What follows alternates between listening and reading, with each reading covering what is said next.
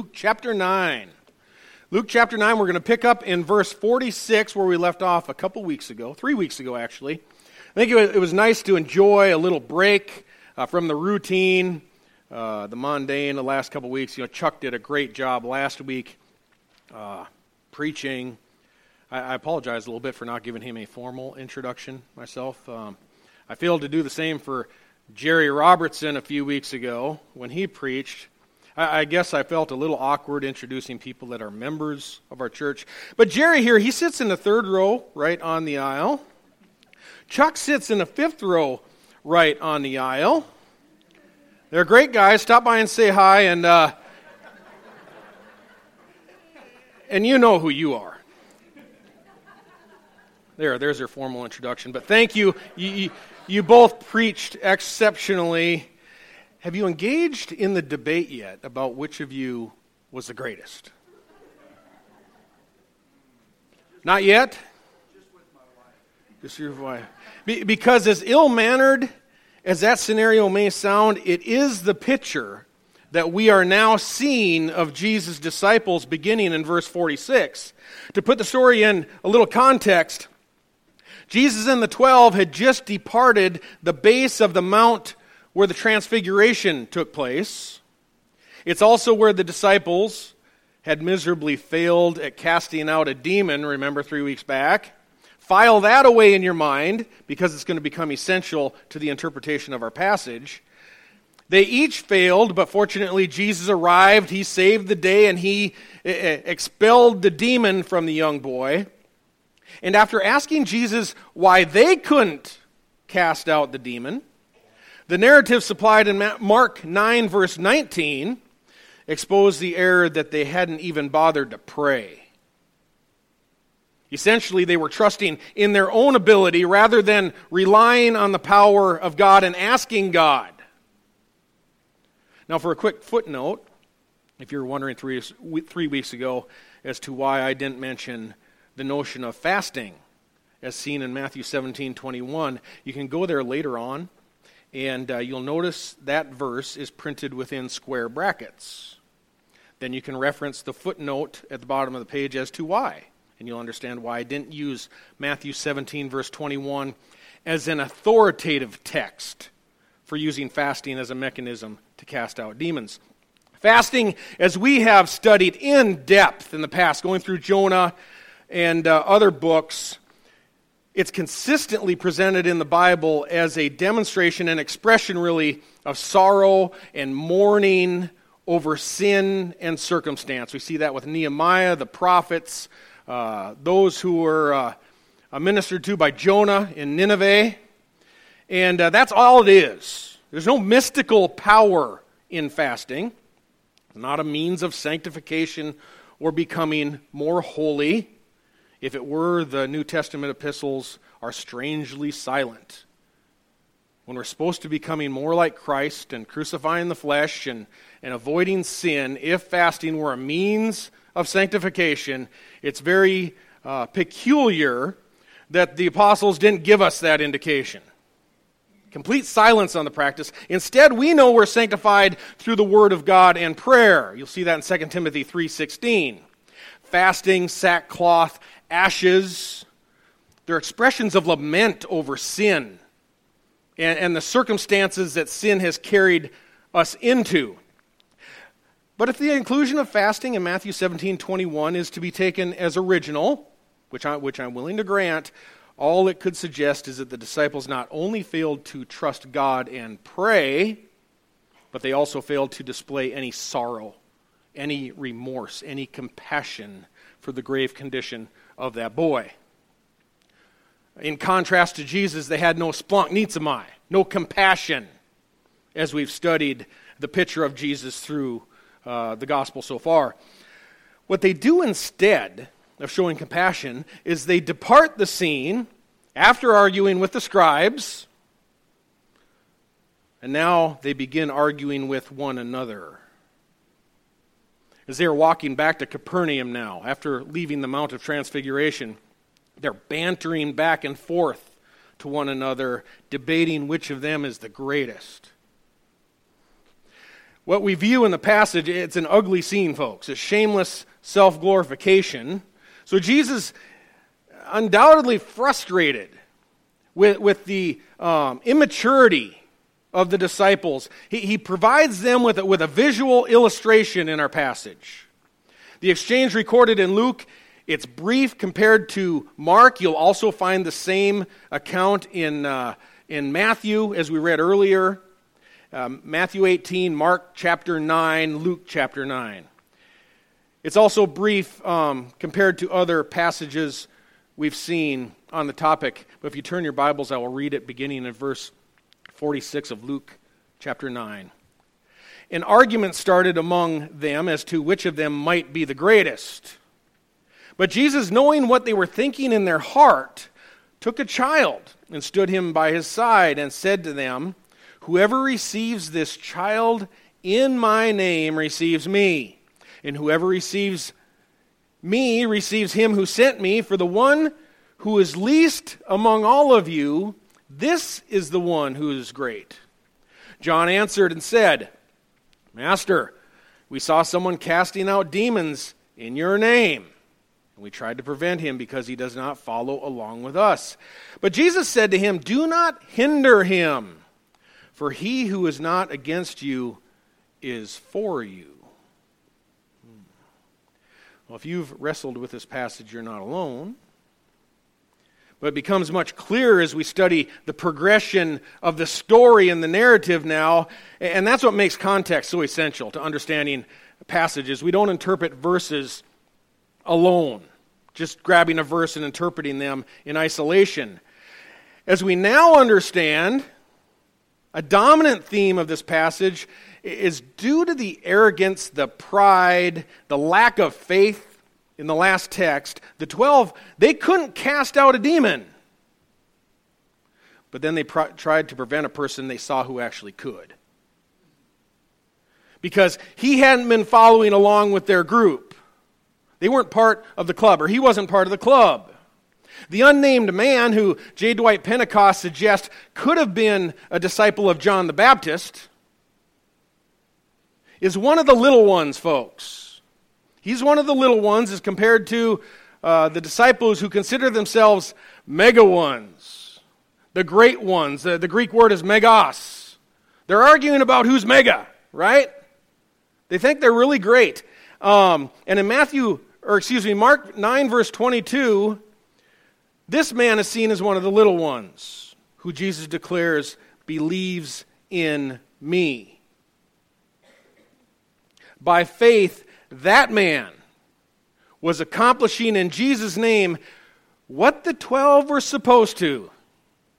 But they failed. So, so never think, we need to remember this, never think that you're so great a Christian that God can't quickly and easily bring in a replacement. He, he sure can. Uh, he can quickly find one. Because in essence, Jesus says, even though this little one, even though he hasn't been following along with us and he doesn't belong to our little denomination, I still like the way he's doing it better than the way y'all ain't doing it. In their inflated minds, the 12 were the great ones. Uh, they were even arguing about who's the greatest.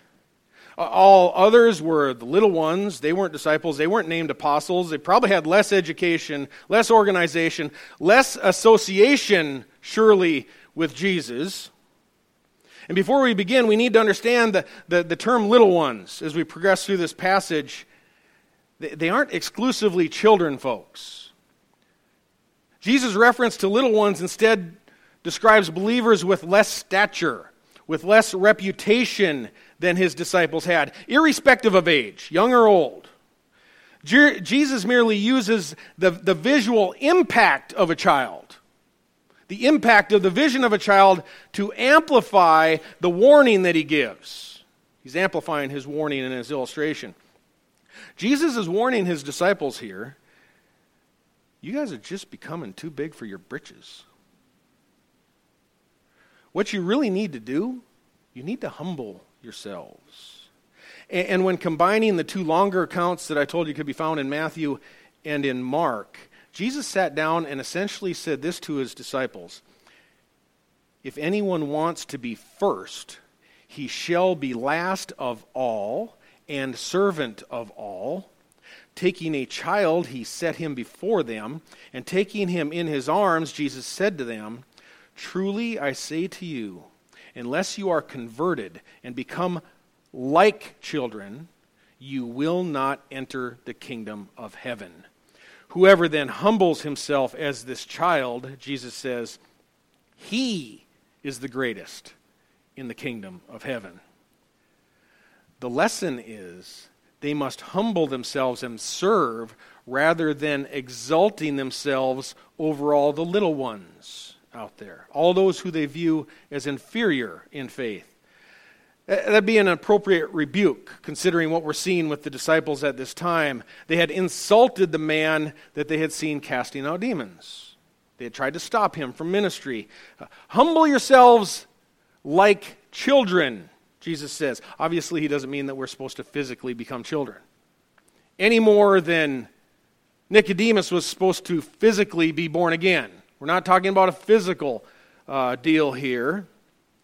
Uh, most recorded conversations um, find that it is adults in Scripture who are converted, not notoriously children. It isn't that Jesus' statement implies that God has uh, a harder time or the Holy Spirit has more difficulty converting an adult. God is sovereign. He doesn't have a problem converting even Saul of Tarsus if he so desires, um, even the worst of the worst. The passage also isn't a model of infant baptism, folks. Just want you to know that as we get into it. Sometimes it's used as that, but there's no mention of baptism in this passage whatsoever. No mention of water, no mention of baptism. That's a flawed notion. You, you can't forcibly fit that into a passage if it isn't there. The fact Jesus is magnifying uh, this child or amplifying this child, it, it's, he's emphasizing, folks, how this child does not depend on self, does not boast in self. A child is characterized by complete dependence on the father, right? For everything that he or she does, the child is dependent on the father. The principle describes how the disciples miserably failed just a few moments or a few hours earlier uh, with the demon possessed boy. They weren't dependent upon their father, they hadn't even prayed. Jesus is teaching in order to be successful in ministry, you have to humble yourselves and be as reliant on your Father in heaven as this child is reliant on his Father to provide for him. At the same time, we are to place ourselves into a mindset, folks, to receive into our circle, into our circle of friends, the weakest and meekest and youngest of the brethren. We are to receive them, not repel them. If you want to be great in God's eyes, you have to become a servant of even the least of these brethren of mine, willing to receive brothers and sisters in Christ into God's house. In Jesus' day, do you remember the duty of the lowest servant of the household? As the honored guests would come uh, and the owner would be entertaining them, what was the duty of the lowest servant of the household? To wash feet, right? I think that illustration might come in handy for Jesus later on as well. Washing the feet. The lowest servant would be willing to wash the feet. But rather than attracting and receiving the lesser brother, the disciples were repelling the lesser and weaker brethren away with, with acts of pride and, and acts of arrogance. You know, imagine you think of the people that were traveling with Jesus throughout this time. We've studied just in last chapter, it's chapter 8, we had Susanna and uh, Joanna, Mary uh, of Magdala. The, the, the caravan that's moving along with Jesus as he's teaching. Imagine being with this group and then listening to them debate which amongst them is the greatest. How offended would you be? So, so just so there's no misunderstanding here, the passage doesn't demand that you place yourself below your children in your household and just allow the little unconverted heathen to rule your house. No. That's not at all what we're talking about here. In Scripture, children of the house don't rule. Jesus' illustration signifies placing yourself below those you might view as weaker, as, as smaller, or lesser Christians in order to serve them. How do we know Jesus is stipulating believers here? Well, it's very easy. He says so. Matthew 18, verse 4 Whoever then humbles himself as this child, he is the greatest in the kingdom of heaven. Whoever receives one such child in my name receives me. But whoever causes one of these little ones who believe in me to stumble, it would be better for him to have a heavy millstone hung around his neck and to be drowned in the depths of the sea. Obviously, believers, in context, he is speaking of here, the brethren, those who are in Christ. And rather than exalting ourselves in, in our own special, exclusive group, we are to receive to ourselves even the littlest and simplest ones who call the name of Christ, who bear the name of Christ, uh, who call him Lord. Jesus refers to them in Matthew 18, verse 6, as these little ones who believe in me. Speaking of the littlest ones, I was just talking to the Lauks over there, Russell and Stacy, and uh, going to school this week. Uh, Everett, who's like five and a half, just professed that he trusted in Jesus Christ on driving in the car this week without prompting. Speaking of little ones, praise the Lord. Congratulations. The little ones. Um, so this indicates those who Jesus is specifying have a saving faith. They, they are our brethren. Jesus suggests when we receive them, we receive him. And when we receive him, we not only receive him, but we also receive the Father who is in heaven who sent him. Pretty straightforward. When you receive the brethren, you're receiving Christ himself, for they are part of his body. Um, as a passing caution, just as a note here, a side note, um, because of the way this passage has been used in the past, this particular passage is not highlighting children's ministry. It's not emphasizing children's ministry. Children's ministries, as we know them, they, they didn't even exist until about the 1890s. Sunday school was started uh, for the, for the children who were working in the factories during the Industrial Revolution so they would have an opportunity to learn to read and write. That's where Sunday school started, 1890s, not that long ago. This passage isn't primarily about children, but if we are really concerned about children, which we are, in our community, we would touch the parents of our community with the gospel. We would reach out to the parents, and God willing, those parents will bring their children to Christ, and they will bring them to church, and they will learn to worship. The kids will come, if it's a believing parent, those kids will come kicking and screaming if they have to. If we really want to be compassionate on children, we will not only have children's ministries, we will be diligent in adult outreach as well. Um, that is the biblical, re- uh, repeated biblical pattern, by the way. Children typically follow their parents into the faith, those who become Christians. Peter shared the gospel with Cornelius, the centurion, then his whole household got saved. Um, if you win the Philippian jailer, chances are in Acts, you're reading that, the household also got saved, whole household. God opened Lydia's heart to the gospel. Then God opened her whole household's heart to the gospel. The adult uh, is an unmistakable model of a witness to their children in Scripture. The Holy Spirit has no limitations in converting them. There's not an age limit to becoming a Christian. The rest of the household is influenced through the parent. Timothy is another one. Timothy, who was influenced by his Grandmother Lois and Mother Eunice, yeah, Grandmother Lois. By their faith, by their sincere faith that first dwelt in his grandmother and his mother. That's how Timothy came to know the Lord through the scriptures. The reason the Western churches place such a,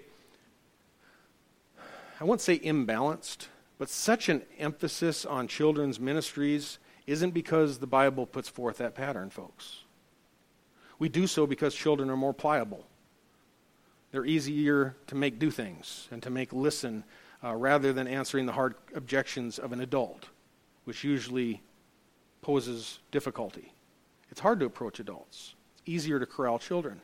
But the truth is, if we really want to influence the children of the next generation, we are going to have to reach out to their parents as well with the gospel. We cannot do one and be negligent to win the parents to Christ with the gospel. Because they're going to be the ones that are going to influence their children uh, more than anything, for the good or for the worse. Children's ministries, by the way, remain as important as ever. Don't get me wrong here. I merely bring this up because this passage has really been stretched really stretched out of what it's actually teaching um, in, into some kind of mandate for a certain amount of children's ministries, but the passage doesn't teach that. Child evangelism must not result in the abandonment of adult evangelism. The Bible teaches adult evangelism is child evangelism, ultimately. This illustration was given by Jesus to address the errors of superiority and sectarianism that had come to characterize his disciples. The illustration mandates we humble ourselves to receive and then serve Christians who may appear to us inferior, whatever that means. Even the least of these brethren of mine, Matthew 25 would suggest. As often as we've done it to the least of the brethren, it's as if we did it to Christ himself. But, but they're obviously not inferior. And, and when we humble ourselves to serve them, we are serving Christ Himself. And it's at this time, now, this, this part of the passage, it'd be between Matthew 18, verse 5, and 18, 6, when John comes forward and makes a confession for this group. It's recorded in Mark and in Luke. You see it in Luke 9, verse 49, if you turn there, where John answers Jesus by saying this Master, we saw someone casting out demons in your name, and we tried to prevent him because he does not follow along with us. Do you see, John has made the connection of what Jesus is talking about. It's not just about children, but about those who they had been treating as inferior, the smaller ones, the humble ones, your translation might say. Jesus had just stated to them Whoever receives one child like this in my name, in my name, receives me. Seems Jesus' statement convicts John. So John asks for clarification. You'll see in Luke. He says, uh, Master, we saw someone casting out demons in your name. But we tried to prevent him because he doesn't follow along with us. How does that fit? But Jesus said to him, Do not hinder him, for he who is not against you, he's for you. Was, was this person who, who just didn't happen to travel with the twelve, was he a believer? Well, the context implies yes. The evidence in the passage implies yes. He was performing a bona fide miracle in Jesus' name. One, by the way, that the disciples hadn't been able to do, one that they had failed at. So, in envy, they resisted him and they tried to prevent him. Jesus says, Do not hinder him. Do not hinder him. For he who is not against you, he's for you. It's a call for unity. You, you should have received him as an ally. You should have brought him in, but you didn't because you're just so busy exalting yourselves. It's chronologically now after John's question, question about this man, when Jesus responds in this way. Whoever causes one of these little ones who believe to stumble, it would be better for him if, if with a heavy millstone hung around his neck he'd be cast into the sea. Who's the one of the little ones Jesus is talking about now? It's no longer the child standing next to his side. The dialogue has shifted, it has turned now to John's question. Jesus is answering John's question. Even changes his terminology, you'll see in most of your translations, from child to little ones, small ones, humble ones. I'm not talking about the child anymore. Um, probably to contrast him with the mega ones. Those of you who think you're so great.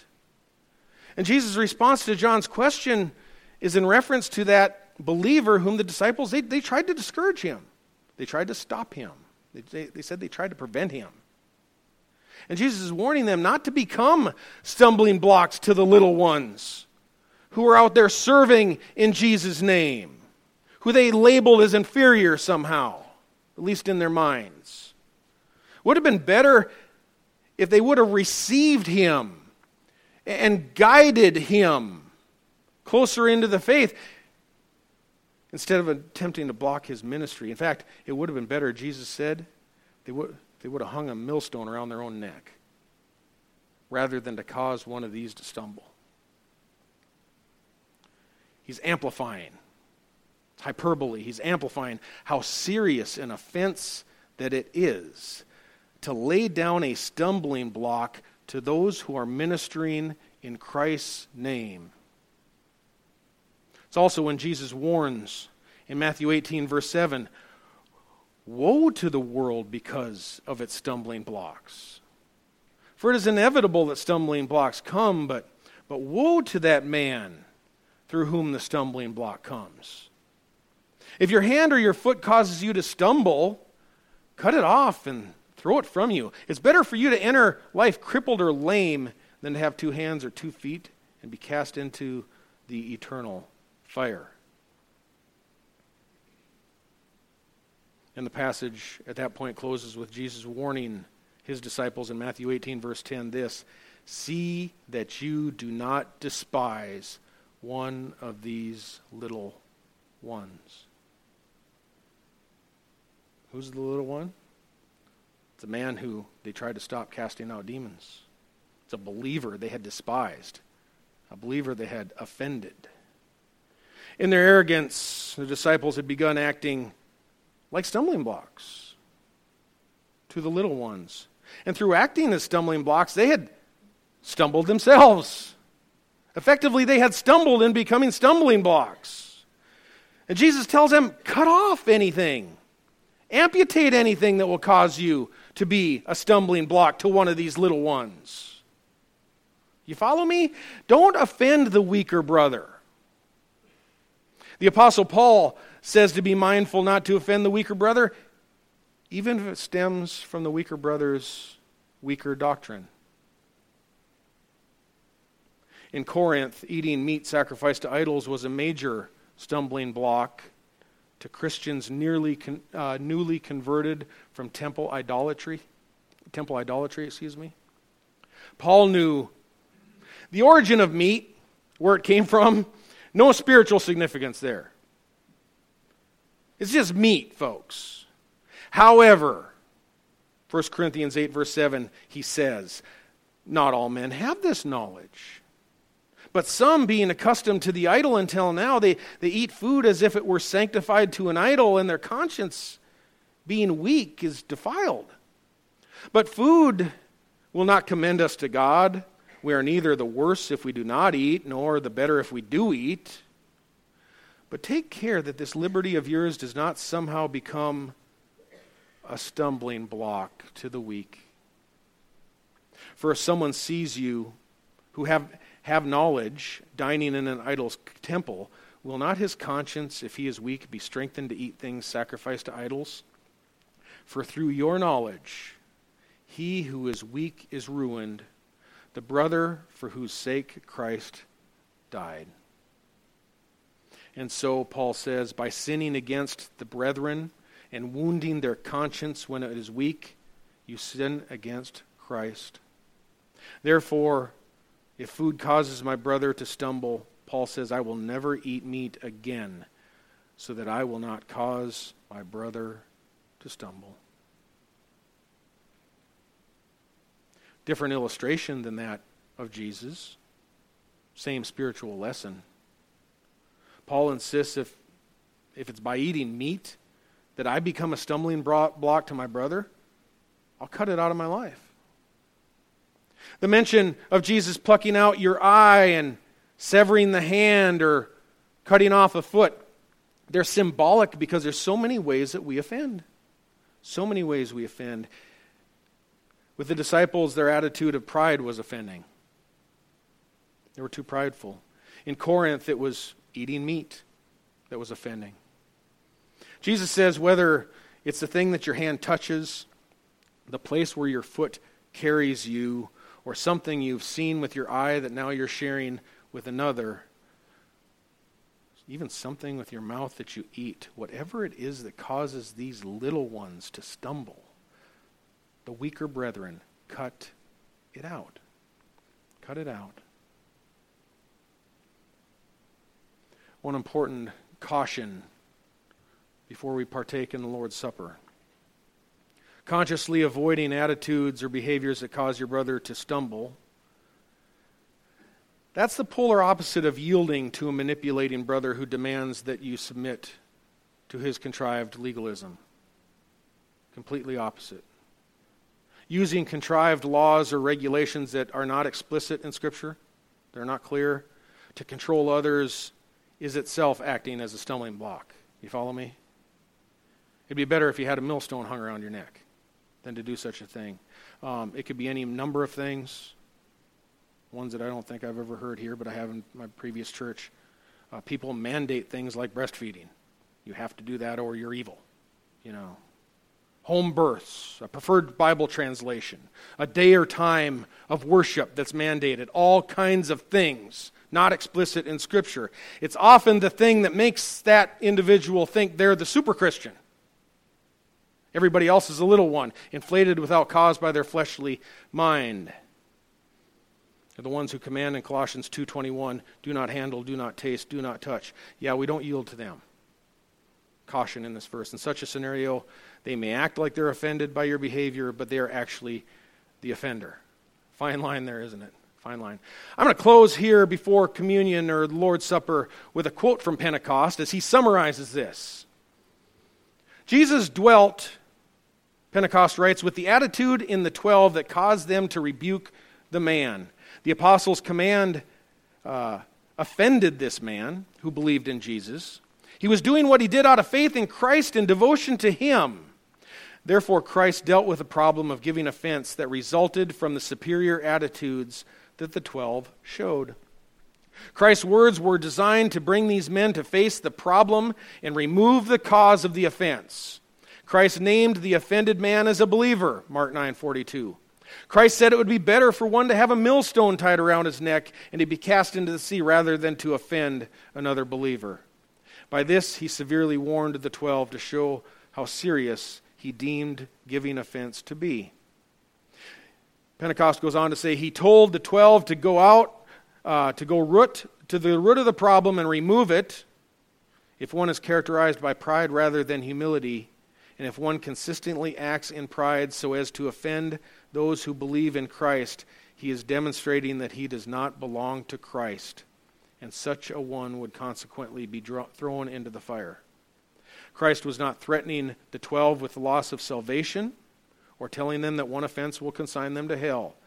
But if such an attitude should characterize them, then they would not belong to him. The reason is that Christ's humility characterizes the believer. His humility is reproduced in those who are his own. Unquote.